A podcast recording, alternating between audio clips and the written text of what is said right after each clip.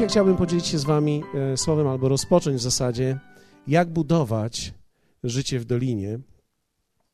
Nie wiem, czy jeśli mógłbym prosić o. Tak? Okej. Okay. Jeśli ktoś z Was siedzi z tyłu, e, to może mieć problem, żeby to zobaczyć dobrze. Postaramy się to wyświetlić na wideoprojektorze.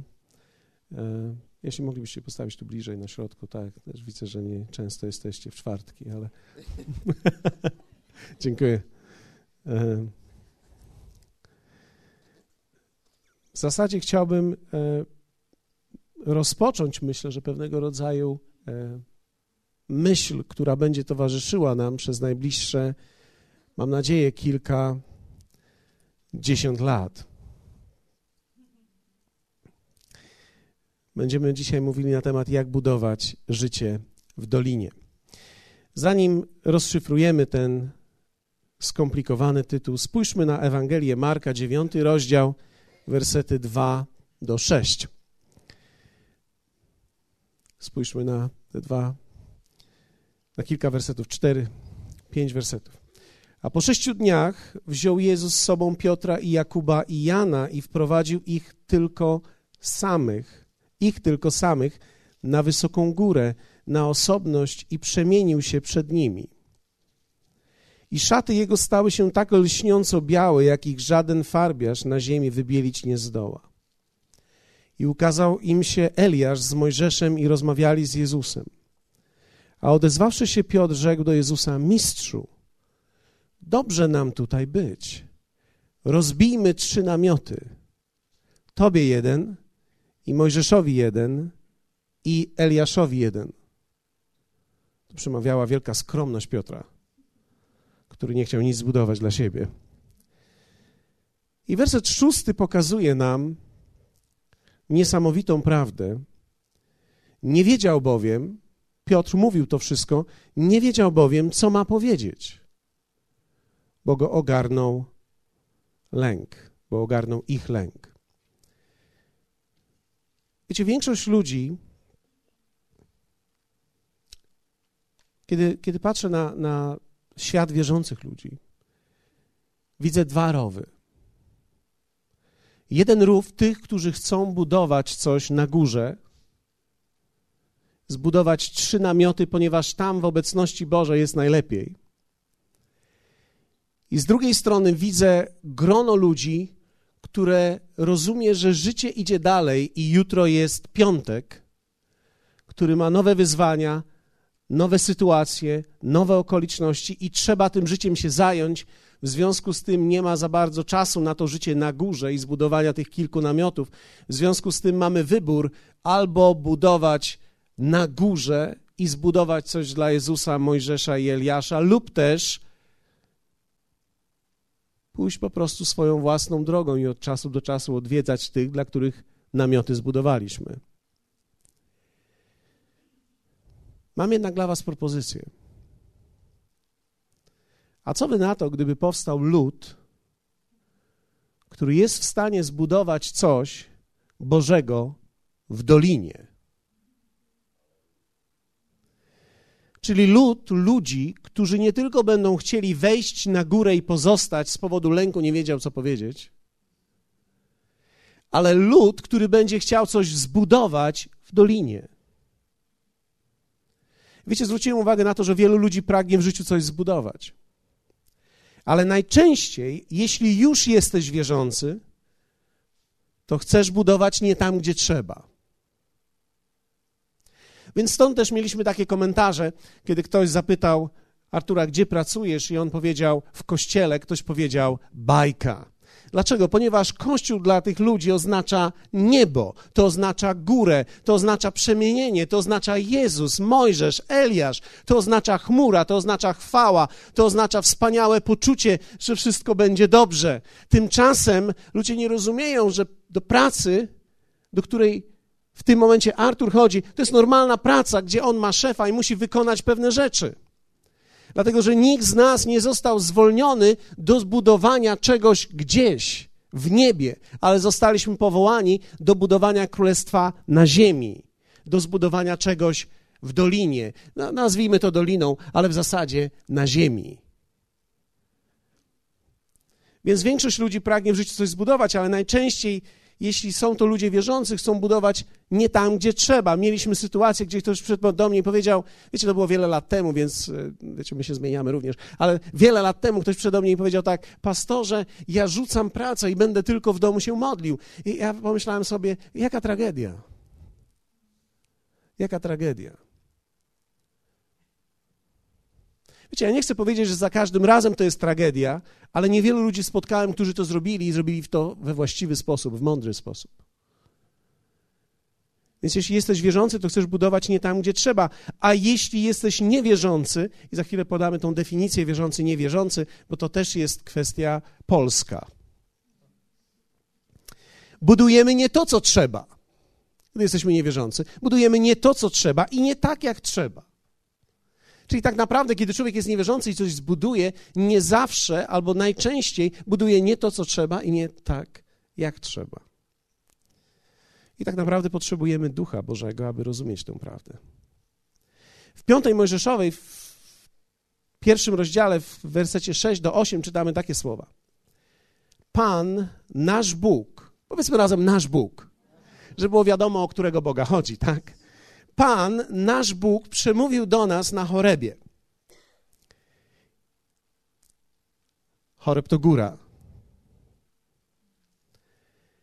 Już dosyć waszego pobytu na tej górze. Nie wiem, jak wy czytacie to. Ja czytam Biblię na różne sposoby. Czasami lubię czytać ją w pewnym sensie z dowcipem. Czasami lubię nadać słońce temu, co czytam. Więc e, najrzadziej czytam Pan nasz, Bóg, przemówił do nas na chorobie. Już dosyć waszego pobytu na tej górze. To nie jestem ja. Ja czytam, ja czytam rzadko w ten sposób. Ja czytam tak. I ja już mam dosyć waszego pobytu na tej górze. Wyruszcie więc i idźcie, idźcie w stronę gór Amoryjczyków i do wszystkich ich sąsiadów w Araba, na Pogórzu i na Nizinie, w Negebie i na wybrzeżu morza do ziemi Kananejczyków i Libanu, aż do wielkiej rzeki, rzeki Eufratu. Oto przekazałem wam tą ziemię która jest przed wami, wejdźcie do niej i weźcie w posiadanie tę ziemię, którą Pan przysiągł da, dać wam waszym ojcom, Abrahamowi, Izaakowi i Jakubowi oraz ich potomstwu po nich. Inaczej mówiąc, Bóg mówi, ja przygotowałem dla was ziemię, ja przygotowałem, Jezus mówi, ja dałem wam życie, ja dałem wam życie, ziemię, życie na ziemi.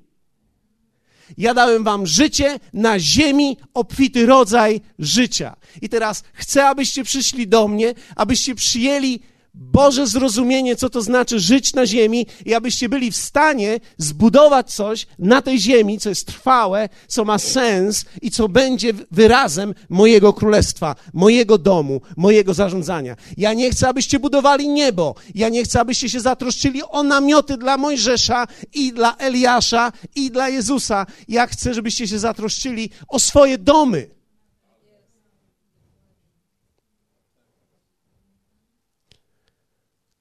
Przekładając na nasz dzisiejszy język, możemy powiedzieć do młodych ludzi, do w zasadzie wszystkich ludzi: Chcę, abyście się zajęli swoimi domami, mieszkaniami. Przekładając to na chrześcijański język, możemy to jeszcze powiedzieć: Chcę, abyście podkleili wiszące tapety. Chcę, abyście podokładali gzymsy tam, gdzie ich nie ma. Chcę, żebyście zatroszczyli się o to, co jest w waszym okręgu, aby to, czym żyjecie i w czym żyjecie, było wyrazem mojego porządku, mojej chwały, tego wszystkiego, czym ja, kim ja jestem.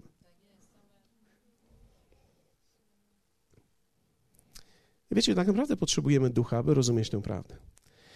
Dlatego, że wszystko zaczyna się w naszym życiu od momentu zbawienia. Coś dokonało się na krzyżu. I kiedy Jezus staje się Twoim zbawicielem, wtedy dostajesz nową tożsamość.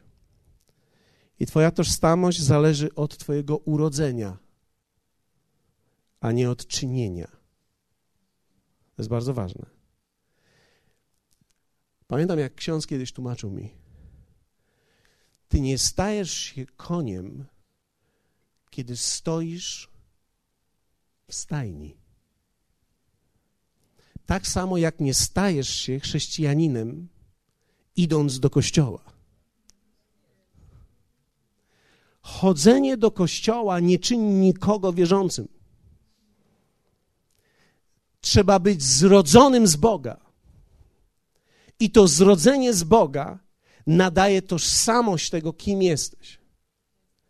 Więc ty jesteś tym, z kogo zostałeś zrodzony, a nie tym, co robisz. Dlatego, że można nauczyć się sztuczek.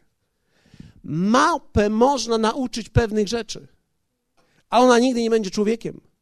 Ona może zajść daleko w swojej strukturze, ale nigdy nie stanie się człowiekiem. Tak samo ty nie staniesz się wierzącym, dopóki nie zostaniesz zrodzony z Boga. I to zrodzenie z Boga, wierzcie mi, nigdy nie było ogłoszone w Polsce. Nas uczono, że jak jesteś już mały, to już zostałeś zaliczony do ro rodziny wierzących. Problem jest tylko taki, że człowiek nie staje się wierzący, kiedy nic nie rozumie. Człowiek staje się wierzący, kiedy potrafi wybrać.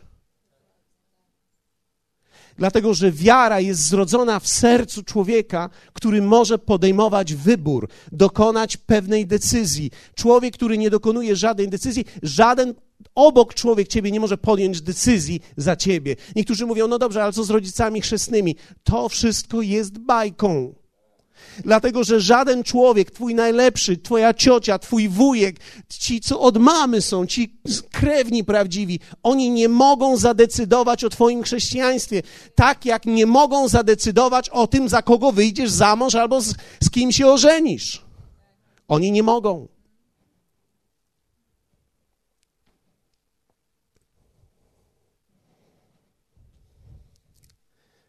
Zrodzenie z Boga jest osobistą decyzją. Człowiek musi do niej dojrzeć, człowiek musi do niej dojść i objawia się w tym ta decyzja, do, dojrzewasz do tej decyzji wtedy, kiedy najpierw jesteś do Boga przyciągnięty, On interesuje ciebie sobą. Zaczynasz zadawać pytania, zaczynasz rozmawiać z ludźmi o Bogu. Wiecie, temat Boga najczęściej jest tematem tabu w naszych rodzinach. Wszystko można tknąć. Pamiętam, jak któregoś dnia jedna, e, jedna z kobiet starszych, mam, wypowiadała się na, swoje, na, temat swojego syna i powiedziała tak: Już wolałabym, żeby on był, e, żeby został pijakiem niż wierzącym, bo to już jest najgorsza zaraza, która mogła go trafić. Ja pomyślałem sobie, wiecie, gdyby człowiek pomyślał dwa razy w życiu, to już będzie geniuszem w swojej rodzinie. Dlatego, że w naszym społeczeństwie jesteśmy nauczeni tego, że nawet picie jest normą, ale mówienie o Bogu i wierzenie w Boga i wyznawanie wiary nie jest normą. I my nazywamy to chrześcijańskim narodem. Amerykanie powiedzieliby: Give me a break. Zrodzenie to decyzja. Podchodzisz do niej, zostajesz przyciągnięty, zaczynasz widzieć Boga, zaczynasz widzieć Jego obraz, zaczyna On rezonować gdzieś w Twoim sercu, zaczynasz być przyciągany i poprzez przyciąganie podejmujesz w którymś momencie decyzję. To musi być Twoja decyzja. To nie może być decyzja wymuszona na Tobie. To musi być Twoja decyzja. Ty nie możesz podjąć tej decyzji, bo podoba Ci się dziewczyna tu w kościele, nie możesz podjąć tej decyzji, bo podoba Ci się chłopak, nie, podoba, nie możesz podjąć tej decyzji, bo ktoś z Twojej rodziny tutaj chodzi. Ty musisz podjąć decyzję sam, bo przed Bogiem staniesz ty, nie ktoś za ciebie. Wiecie, dla większości z nas są to znane prawdy, ale pozwólcie, że będę je przypominał, bo nawet kiedy je przypominam, raz, że czuję się dobrze, a dwa, że to jest zabezpieczenie dla nas wszystkich. Dobrze? Więc co się dzieje? W jaki sposób zaczynamy tą, tą budowę życia? Ja, ja dzisiaj zaczynam, tylko pewną myśl rzuciłem, dlatego mam do ciebie pytanie. To jest bardzo osobiste pytanie, szczególnie do tych, którzy tutaj są już i są częścią tego miejsca. Czy masz wolne reszty swojego życia? Ponieważ wierzę w to, że Bóg chce je zagospodarować.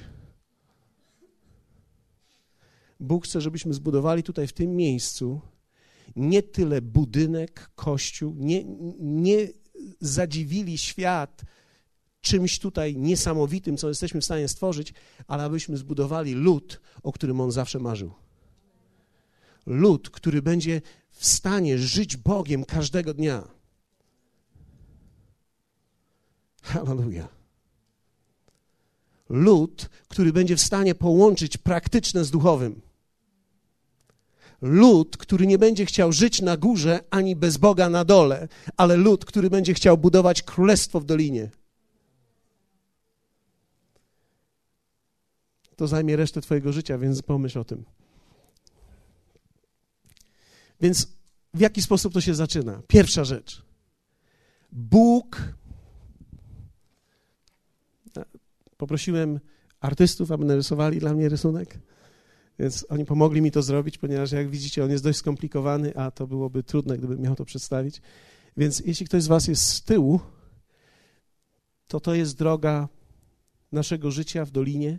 Wchodzimy na górę, gdzie spotykamy Pana, idziemy dalej w dolinę. Ta granatowa kreska tutaj to jest czas. To jest konieczne. Przeszłość, teraźniejszość, przyszłość. Nad tym wszystkim tutaj mamy Boga, dla którego wszystko jest dzisiaj. Wyjaśnię to za chwilę.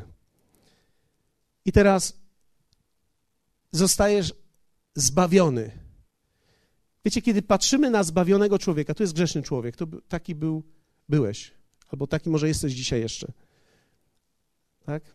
Ale większość z nas taka była. Byliśmy ludźmi z opuszczoną głową. Zwróciliście uwagę, że za każdym razem, kiedy jest budowany kościół religijny, ludzie przed Bogiem opuszczają głowę. Za każdym razem, kiedy jest chrześcijański kościół, ludzie przed Bogiem podnoszą głowę. Wiecie, to jest bardzo prosty, fizyczny akt, pe pewne, pewien, pewien wyraz człowieka, ale tak to funkcjonuje. Ludzie, którzy są religijni, w tym miejscu grzeszni, nie czują się godni do życia przed Bogiem. Ludzie, którzy są po tym doświadczeniu, odczuwają, że zostali przyjęci przez Boga. Fenomenalne odczucie. Jesteś przyjęty przez Boga. Nie stałeś się godny, On uczynił cię godnym. I teraz, w jaki sposób to się dzieje? Ty jesteś zagubiony. Twoim ojcem był tutaj kto? Adam. Ale bądźmy precyzyjniejsi. Adam poddał swoje życie diabłu poprzez działanie. W związku z tym Biblia również mówi: Waszym ojcem był diabeł. Ja też muszę powiedzieć: Nigdy w życiu diabeł nie był moim ojcem. W życiu. Mój ojciec miał na imię Zdzichu, nie diabeł. Ja rozumiem. Ale Zdzichu miał to samo w sobie, co ty dzisiaj masz, i, i Zdzichu nic nie mógł z tym zrobić. Zdzichu był zrodzony z twojego dziadka. I twój dziadek był zrodzony i tak dalej, i tak dalej, aż dojdziemy do miejsca, do Adama, tak? Który zrodził się albo umarł dla Boga i zrodził się dla diabła. Z powodu nieposłuszeństwa Bogu i posłuszeństwa diabłu. Poddał swoje życie.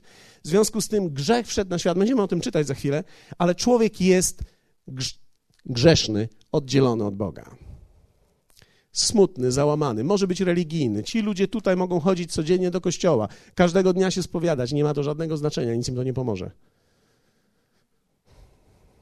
Nic im to nie pomoże, absolutnie. Nie ma znaczenia, jak dużo się modlisz w tym miejscu, nie ma znaczenia, jak bardzo dużo dajesz na ofiarę, nie ma znaczenia, jak bardzo jesteś związany ze swoim kościołem, tradycją i religią. Nie ma znaczenia, to cię nie uratuje. W tym miejscu jesteś grzesznym człowiekiem, nie ma żadnych szans dopóki decyzja wewnątrz nie jest podjęta przez ciebie z powodu światła Ewangelii, które przychodzi do ciebie, nic się nie może wydarzyć. Możesz czasami w kościele się wzruszyć, możesz poczuć, że ciarki, że ci wszystko sterczy. Możesz czuć, że nawet się e, rozżalisz albo że pomyślisz sobie, no jednak jestem taki okropny, jak o mnie mówią. Ale to jest za mało.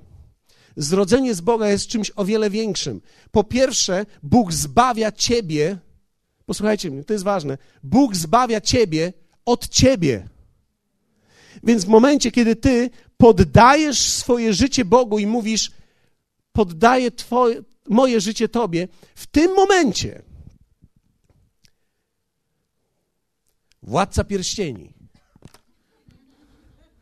ty, każdy z nas był władcą pierścienia. Ten pierścień nas ciągnął. I myśmy nałożyli go i to byliśmy my. My widzimy dzisiaj w naszym kościele, jak mnóstwo małych godzilli biega. Władcy pierścieni ruszają się tutaj. Wszystko dla nich jest. Oni chcą rządzić całym światem. I to jest coś, co nas niszczy. Pamiętacie Słowo Boże? Słowo Boże mówi, że pozostawię was samych sobie. To jest dokładnie to, co się stało. My zostaliśmy zostawieni sami sobie, ponieważ nie odpowiedzieliśmy na to, co Bóg miał dla nas. Nie mieliśmy szans odpowiedzieć, bo jeszcze nie słyszeliśmy, więc zrodziliśmy się, urodziliśmy się w grzechu. Urodziliśmy się w tym stanie. Więc to tylko była kwestia czasu, kiedy ta natura, którą byliśmy i którą mieliśmy po Adasiu, powiedzmy razem po Adasiu, my mamy tu Adasia, więc niech mu Bóg błogosławi. Po Adasiu, tak, otrzymaliśmy tą naturę, która doprowadza nas do bycia władcą pierścienia, do tego, że cały świat jest teraz dla mnie, a przede wszystkim, nawet jeśli nie cały świat jest dla mnie, moje życie jest moje. Ty nie musisz mieć w ogóle świata, bo ktoś może powiedzieć: Ja nie mam nic. Ja jestem biedny. Wiecie, e, pycha to nie jest bycie bogatym ani biednym. Ja widziałem bardzo biednych i pysznych ludzi. Oni nawet nie wiedzą, że są pyszni, bo nie mają pieniędzy, żeby to zobaczyć. Niektórzy mówią, że pieniądze zmieniają człowieka. Pieniądze nie zmieniają człowieka, pieniądze wydobywają z ciebie to, co w tobie jest. Więc dopóki natura nie jest zmieniona, tak naprawdę nic się nie może zmienić. Więc to nie jest ani bieda, ani bogactwo. Biblia nie mówi, że bogactwo jest złe, a bieda jest dobra. Biblia mówi, że błogosławieństwo i bogactwo jest lepsze, kiedy człowiek jest zdrowy, ponieważ można więcej zrobić i można więcej dokonać. Tak? Jeden z biznesmenów, których poznałem, mówił do mnie kiedyś tak: Byłem biedny, byłem bogaty, bogatym być lepiej.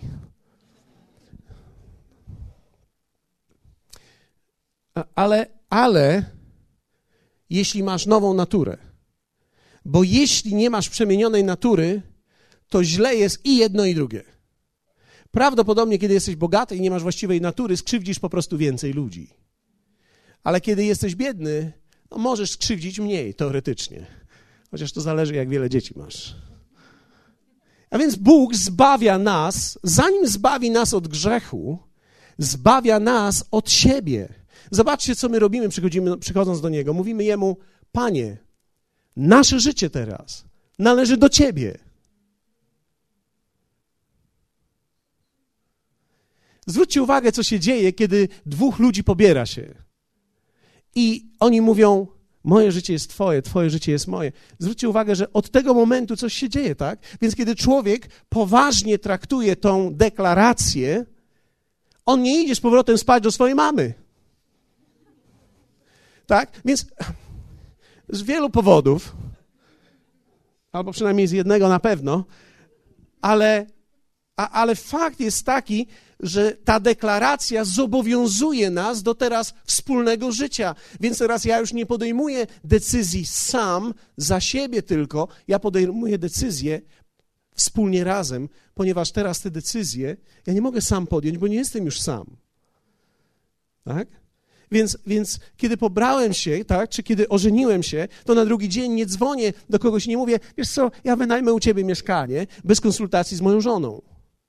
Nie mogę tego zrobić. Dlaczego nie mogę tego zrobić? Dlatego, że muszę z nią porozmawiać, bo to dotyczy również jej teraz. Tak samo jest w momencie, kiedy przychodzisz do Boga i poddajesz mu swoje życie, ściągasz swój pierścień. Władca pierścieni umiera, oddajesz pierścień teraz prawdziwemu władcy. I teraz mówisz: ja, ja już nie chcę teraz sam być panem nad moim życiem, teraz ty bądź panem nad moim życiem. Teraz ty bądź panem nad moim życiem. Ściągasz swój pierścień i on staje się panem. I w tym momencie on zbawia ciebie od ciebie. Ale też w tym samym momencie, dzisiaj koncentrujemy się na tym momencie. Druga rzecz, którą on robi. On rodzi ciebie na nowo. W momencie, kiedy Bóg widzi, że Twoja deklaracja jest szczera, a Bóg ma wgląd w serce Twoje. Więc to nie jest kwestia, czy ja poprawnie wysłowiłem się, czy ja powtarzałem za pastorem, czy ja powtarzałem za kimś, czy ja się modliłem sam w domu. Widzisz, to nie ma znaczenia. W momencie, kiedy ta deklaracja jest szczera, Duch Święty stępuje w tym momencie do Twojego wnętrza. I tak jak Duch Święty wzbudził z martwych Jezusa Chrystusa, w tym momencie wzbudza Ciebie do nowego życia. I nagle w Tobie powstaje nowy człowiek, który podnosi swoją głowę. Jesteś wtedy zrodzony na nowo. Jeśli ktoś z Was nie zna tego, to odsyłam do, do Ewangelii Jana trzeciego rozdziału. Tam jest mowa o nowym narodzeniu. To jest największy cud. Wiecie, największy cud to nie jest uzdrowienie. To nie jest nawet, gdy ktoś zostaje wskrzeszony z martwych. Największy cud jest wtedy, kiedy władca pierścieni oddaje swój pierścień i Duch Święty przychodzi i zradza go na nowo. I to jest największy cud. W tym momencie stałeś się Boży. Więc trzecie, w tym momencie stałeś się Boży. Byłeś wcześniej Adamowy,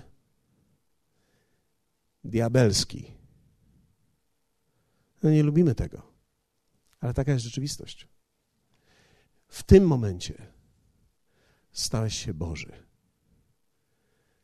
A, i tu zaczyna się zupełnie nowa historia.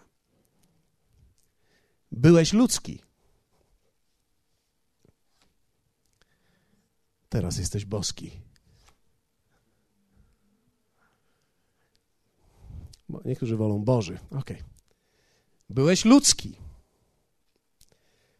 Byłeś ludzki, cielesny, demoniczny. w tym momencie, kiedy podjąłeś decyzję, Duch Święty stąpił i ta sama moc, która wzbudziła Chrystusa z martwych, wzbudziła Ciebie. I zostałeś ożywiony. Ożywiony dla Boga. Nigdy nie miałeś takiej historii wcześniej. Nie ma znaczenia, czy masz tutaj lat 15, 7, 20, 65 czy 84. Nie ma żadnego znaczenia. Im szybciej, tym lepiej. Ale pod względem wieczności warto jest nawet ostatniego dnia, jeśli jesteś w stanie wcelować. Jeśli jesteś w stanie wcelować. Warto jest poddać swoje życie Bogu, ponieważ wtedy zaczyna się zupełnie nowy człowiek w tobie. Stałeś się Boży. Spójrzmy na pierwszy Koryntian, ponieważ, wiecie, ja czytam kilka fragmentów dzisiaj, nie będę przedłużał tego, e, został mi tylko jeszcze jeden punkt, ale chcę powiedzieć wam, te fragmenty muszą się stać naszym życiem. Pierwszy Koryntian 15, 45, 49, czytamy tak. Tak też napisano, pierwszy człowiek Adam stał się istotą żywą, ostatni Adam stał się duchem ożywiającym. Biblia nazywa Jezusa ostatnim Adamem. Ostatnim Adamem.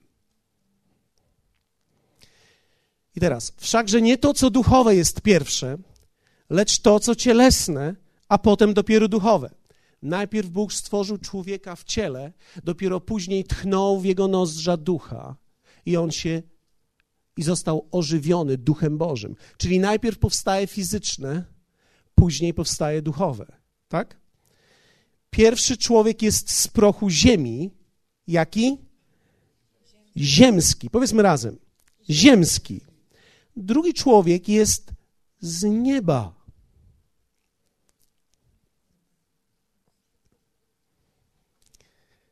Do tego momentu byłeś ziemski. Od tego momentu jesteś z nieba. Posłuchajcie mnie. Ja dlatego powiedziałem, czy masz następne kilkadziesiąt lat wolne, bo to mniej więcej tyle nam zabierze. Dlaczego? Ponieważ większość z nas nigdy nie słuchała tego i nie słyszeliśmy. Ja prawie każdej niedzieli oglądam mszę rano na pierwszym programie o siódmej. I wiecie, oglądam, ponieważ czasami jestem zbudowany tym, co słyszę, ale zwracam uwagę na to, jak wyglądają ludzie. Ludzie nie słuchają. I nawet kiedy jest czytane słowo, nikt nic nie słyszy. To musi być powiedziane w duchu i poruszone przez ducha, aby ta prawda, która jest z nieba, była w nas ożywiona. Nie ma innego sposobu. To nie jest filozoficzna księga. Dla niektórych jest. To nie jest filozoficzna księga. Ta treść jest z nieba. Więc teraz ty byłeś ziemski w momencie, kiedy poddałeś się Bogu, kiedy zrzuciłeś pierścień. Stałeś się Boży. Teraz jesteś z nieba. Nie ma znaczenia, czy się czujesz, czy nie. Ja nie mówię o tym, co ty czujesz. Prawdopodobnie, kiedy podjąłeś tę decyzję po obiedzie i jadłeś na obiad sałatkę i miała czosnek, to kiedy podjąłeś tę decyzję, dalej czujesz czosnek. Tak? Jeśli jadłeś mielonego z buraczkami, czujesz mielonego z buraczkami, jeśli już nie czujesz w ustach, bo zjadłeś Orient Express, to czujesz to tutaj. My mamy to samo uczucie, ponieważ to nie nasze ciało się zmieniło, to nie nasze uczucia się zmieniły, to nasz duch, który był martwy, ożył. Ożył. I wiecie, po czym możesz poznać, że ożył Twój duch? Że gdy ktoś zaczyna głosić słowo i zaczyna głosić w duchu, zaczynasz je rozumieć. I to jest niesamowite uczucie, ponieważ chodziłeś do kościoła, patrzyłeś na to wszystko i nic nie rozumiałeś, ale nagle przychodzisz i zaczynasz rozumieć. To, czy to ci się teraz podoba, czy nie, to, to są różne rzeczy, bo to na to ma wpływ wiele kwestii, między innymi, co mówiła ostatnio twoja żona do ciebie, gdy tu jechałeś. Ale, ale, ty zaczynasz rozumieć tekst Biblii zaczynasz słyszeć i coś zaczynasz rozumieć. Ja nie chcę powiedzieć, że rozumiesz wszystko. Nie. Ja szczerze mówiąc boję się wszystkich, którzy wszystko rozumieją. Myślę, że, myślę, że Bóg nigdy nikomu nie da objawienia całego tego słowa. Ale daje nam fragment. To objawienie jest częściowe. Ale zaczynasz rozumieć to słowo ponieważ wcześniej byłeś z prochu ziemi, więc kiedy proch ziemi przyszedł do kościoła, proch ziemi nic nie rozumiał.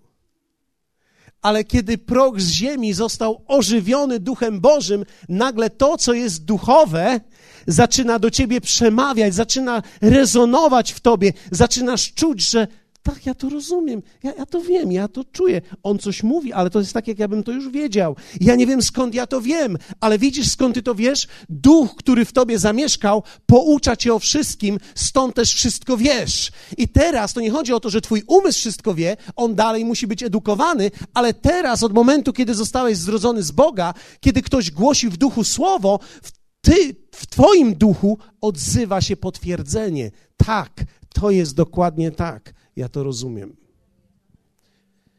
Pierwszy człowiek jest z prochu ziemi, ziemski, drugi człowiek jest z nieba. Jak był ziemski człowiek, tacy są i ziemscy ludzie. Twój ojciec, Zdzichu, e, Edward, jakkolwiek mu było na imię, on był ziemski, on zrodził ziemskiego.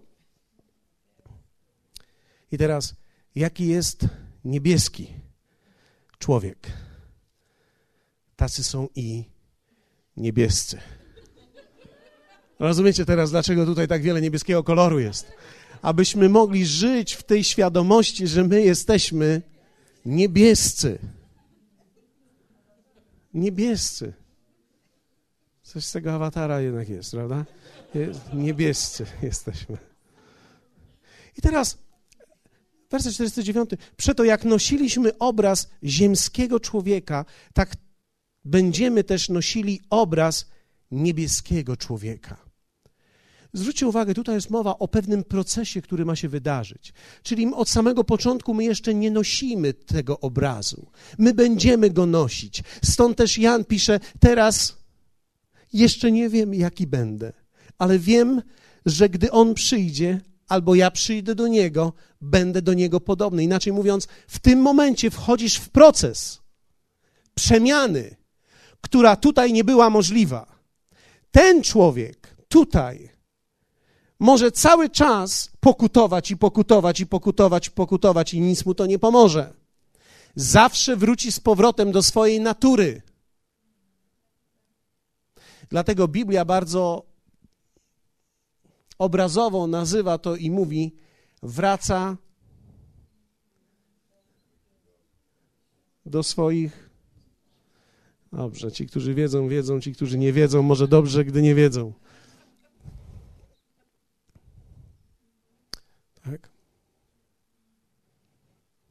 Dlatego, że natura zawsze pociągnie cię z powrotem. Więc tutaj nie ma znaczenia, ile razy pokutujesz. Tutaj ma znaczenie Twoje upamiętanie. Tutaj nagle ma znaczenie, ponieważ dostałeś moc z nieba do swojego wnętrza. W tym momencie tutaj nie było problemu z grzechem. On był częścią Twojej natury. Tutaj masz już wielki problem. Dlatego pierwsze zderzenie, które przeżywamy tutaj, to jest taki ciężar, gdy grzeszymy, ponieważ nie chcemy grzeszyć więcej. Tutaj nie miało znaczenia, wszystko było normą, w zależności od społeczeństwa, w którym byłeś wychowany. Tutaj nagle Słowo Boże jest normą, i w tym miejscu, kiedy zrobisz nawet małego źle, czujesz, że to zrobiłeś źle. I to jest dowód, nie że jesteś grzeszny, to jest dowód, że jesteś niebieski. Bo gdybyś był ludzki, nie miałbyś wyrzutów, ale ponieważ jesteś niebieski, masz wyrzut. Czujesz, że to nie jest w porządku.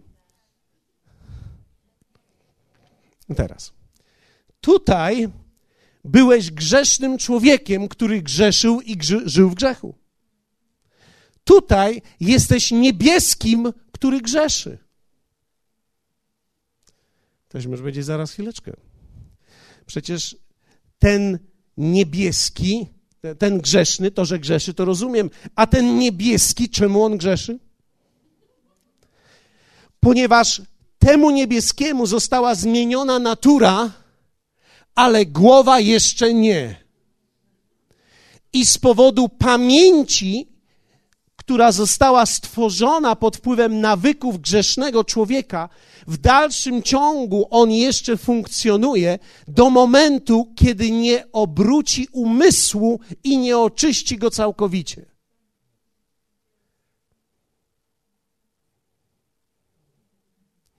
Ale niebieski, który grzeszy, ma zapewnione niebo. Ponieważ jego niebo nie jest mu dane na podstawie tego, co on czyni, ale na podstawie tego, kim się stał. Niebieski musi iść do nieba, nawet jak grzeszy. A ten chociażby całe 70 lat w kościele spędził, idzie do piekła. Bo nie idziesz do piekła na podstawie tego, ile razy w kościele byłeś. Idziesz do piekła na podstawie tego, kim jesteś. Musimy zmazać z naszych umysłów wagę. Że przyjdziesz pewnego dnia przed Boży tron, a Bóg zważy. Jak byłeś lepszy niż gorszy, to jednak pójdziesz. A jak byłeś tak na równi, no to wtedy do czyśćca, prawda? Ewentualnie tam się niech okaże. Hej, zacznijmy czytać Biblię. Do tego momentu szedłeś do piekła. Od tego momentu Twoja przyszłość jest jasna i klarowna, i to jest niebo. A więc zbawił cię od siebie, zrodził ciebie na nowo, stałeś się Boży. I czwarte, mam jeszcze trzy minuty, może wyciągnijmy to na pięć. Ja zawsze naciągam. Musicie wybaczyć mi. Wybaczcie mi, bo jestem podekscytowany tym. Mam nadzieję, że wy również. Bo jeśli to jest tylko, wiecie, hmm,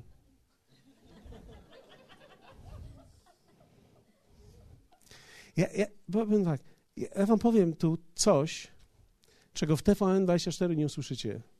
Póki co. Póki co. Stałeś się Boży i czwarte, przebaczył ci grzechy. A to jest niesamowite. Żeby to zrozumieć, musimy zobaczyć jedną rzecz. My żyjemy w czasie. Bóg stworzył czas. Później stworzył Ziemię, galaktyki, człowieka. Stworzył czas dla nas. Bóg jest ponad czasem. Posłuchajcie, ja tego sam nie rozumiem, ja to tylko tłumaczę, musimy zrozumieć. Znaczy, ujmę to w ten sposób. To jest nieprawdopodobne dla naszego umysłu po prostu. Więc jak przez chwilę o tym pomyślisz, to zaczynasz czuć, że, że, że zaczynasz. Gazujesz na maksa, nie jedziesz nigdzie. Bóg, Bóg jest ponad czasem. Co to oznacza? Dla Niego czas to teraz. Biblia określa to dzisiaj. Jesteście ze mną? Dzisiaj. Powiedzmy razem dzisiaj. Dla Boga wszystko jest dzisiaj. Dla nas jest wczoraj. Dzisiaj, jutro. Dla Niego wszystko jest dzisiaj. To jest ważne, żebyś to rozumiał, bo do tej pory byłeś ludzki, a teraz jesteś niebieski i niebieski musi rozumieć naturę najważniejszego niebieskiego. Bo to, że studiujesz swoje drzewo genealogiczne i powsadzałeś zdjęcia i wiesz, z kogo pochodzisz, to jest jedno, ale Biblia mówi, że stare przeminęło, więc twoje drzewko genealogiczne umarło. Od tego momentu zostałeś wkorzeniony w Chrystusie i ty musisz teraz poznać swoją zupełnie nową rodzinę. Twoja nowa no rodzina zaczyna się od Twojego nowego Ojca, którym jest Bóg, który jest ponad czasem, który stworzył czas dla nas, dla którego każdy z nas żyje, żył w pewnej przeszłości, mamy pewną teraźniejszość i mamy przyszłość. I teraz ciekawa historia, ponieważ mówimy tutaj o przebaczeniu grzechów. Macie jeszcze chwilę? Mówimy o przebaczeniu grzechów. Jezus kiedy umarł? Dwa tysiące lat temu. Kiedy ty popełniłeś swoje grzechy?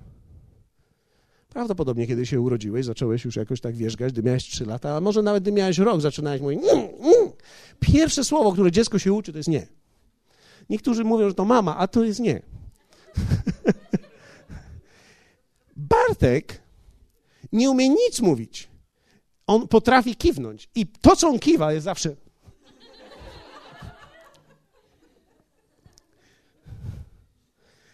On ma duże szanse, żeby stać się szybko niebieski ale to dużo zależy od jego rodziców, jak długo pozwolą mu być władcą pierścieni. Jak komuś pożyczę z was, jak ktoś by chciał wrócić z powrotem do dawnego życia. Co tam pożyczę? Dam. Bóg, teraz, On przebaczył moje grzechy. Ja popełniłem moje grzechy kilkadziesiąt lat temu. Niektórzy z Was popełnili je kilkanaście lat temu, niektórzy zaczęli popełniać je kilkadziesiąt lat temu. Więc jak to jest możliwe, że Bóg na krzyżu w Chrystusie przebaczył nam nasze grzechy, których jeszcze nie popełniliśmy? No właśnie na tym to polega, że my żyjemy w czasie, a dla Niego wszystko jest teraz. U Boga krzyż nie był dwa tysiące lat temu. Dzisiaj, wczoraj, jutro, każdego dnia dla niego jest dzisiaj. Dlatego Biblia mówi: dzisiaj jest dzień zbawienia. Dzisiaj jest dzień zbawienia. Pierwsze imię, które Bóg objawił ludziom. Kiedy Mojżesz powiedział, co mam powiedzieć, kiedy mnie zapytają, kto mnie posłał? Bóg od razu powiedział, powiedz im, jestem, który jestem. To oznaczało wiele rzeczy, ale między innymi oznaczało to ten, który jest cały czas. Dlatego też Słowo Boże mówi: Jezus Chrystus wczoraj, dziś i na wieki taki sam. I też można powiedzieć: No to ślicznie, zrobili mu zdjęcie i ono długo trwa. Nie, nie, nie. To zna, kiedy Biblia mówi Jezus Chrystus wczoraj i dziś i na wieki ten sam, oznacza, że On zawsze, każdego dnia ma tą samą moc, to samo odkupienie, ten sam czas zbawienia. On nie jest przedawnionym krzyżem, On jest teraźniejszym krzyżem, On jest dzisiaj krzyżem, On jest dzisiaj Zbawicielem, On jest dzisiaj odkupicielem. Dlatego też On mógł dwa tysiące lat temu widzieć Ciebie, bo jest ponad czasem. Więc kiedy On umiera, umierał, On widział Ciebie, wszystkie Twoje grzechy, nie tylko te, które popełniłeś, w przeszłości, ale również te, które popełnisz w teraźniejszości, jak również te, które popełnisz w przyszłości. On dokładnie wiedział, jak słaby będziesz i kiedy z tego wyjdziesz. I on to wszystko zaopatrzył w krzyżu i przebaczył nam wszystkie nasze grzechy. Wow! Wiecie, to jest, to jest szaleństwo. Biblia mówi o nas, że stare przeminęło, wszystko stało się nowe. Mam nową teraźniejszość. Jaki masz teraz kolor? Jaka jest Twoja tożsamość? Skąd pochodzisz? Z nieba pochodzisz. Ja wiem, że to trudno będzie mężowi i żonie uwierzyć, ale wiecie, my musimy nauczyć się tej nowej rzeczywistości. Ponieważ Twój mąż, kiedy przestał być władcą pierścieni, to jest klucz kiedy poddał swoje życie Bogu, stał się człowiekiem z nieba. Ja wiem, że on tak nie wygląda, ja wiem, że tak się jeszcze nie zachowuje, ja wiem, że jeszcze w dalszym ciągu ma głowę tego stąd. Ale daj mu szansę. Nie oceniaj go gorzej niż Bóg. Dlatego też Biblia mówi w do Koryntia, nie znamy dlatego też nikogo według ciała. Inaczej mówiąc, nie oceniamy ludzi według ich słabości, nie mówimy i nie kategoryzujemy ich, nie mówimy, o, on jest bardzo słaby, on jest bardzo kiepski, on się nigdy nie zmieni, on nic nie może zrobić. Nie, nie, to nie jest prawdą. Każdy człowiek, który został zrodzony z nieba, ma w sobie wystarczającą moc, aby zmienić wszystko w swoim życiu. Jeśli tylko złapie to słowo, jeśli tylko uchwyci się tego słowa i będzie je nie tylko czytał, ale również i słuchał i wypełnił nim swój umysł, swoje wnętrze, będzie zmienionym człowiekiem. I to jest Twoje zwycięstwo i moje zwycięstwo. I teraz tacy ludzie mają zaludnić ziemię. I tacy ludzie mogą zmienić ten świat. Ci, nie ma znaczenia, ile kościołów zbudują. Ci, nawet jeśli nie zbudują, ale tylko rozprzestrzenią to pomiędzy ludźmi, to zmienią świat.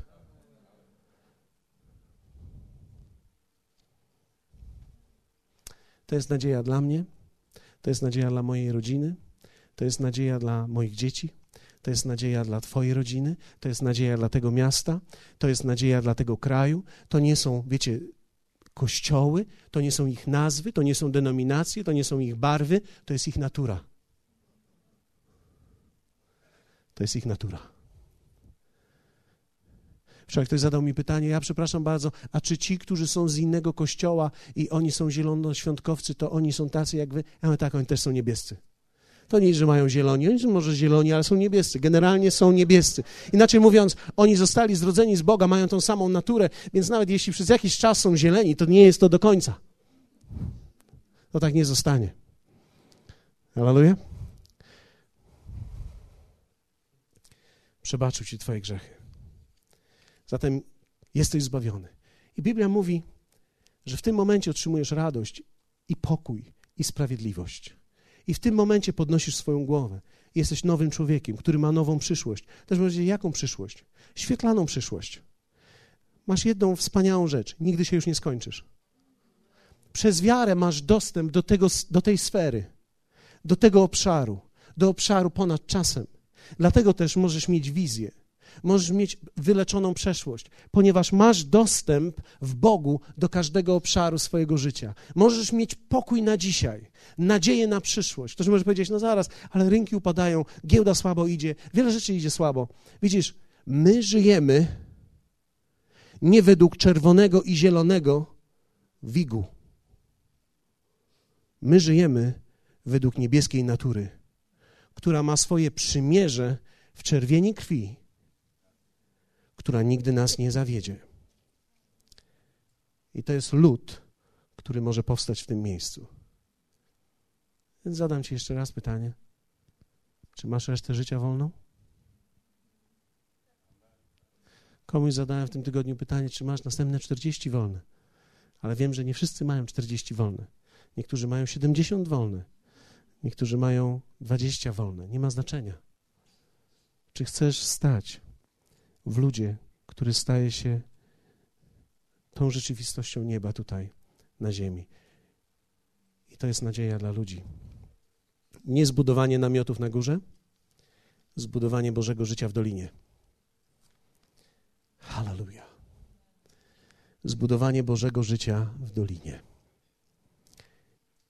I Ty możesz to uczynić. możesz stać się częścią tego ludu.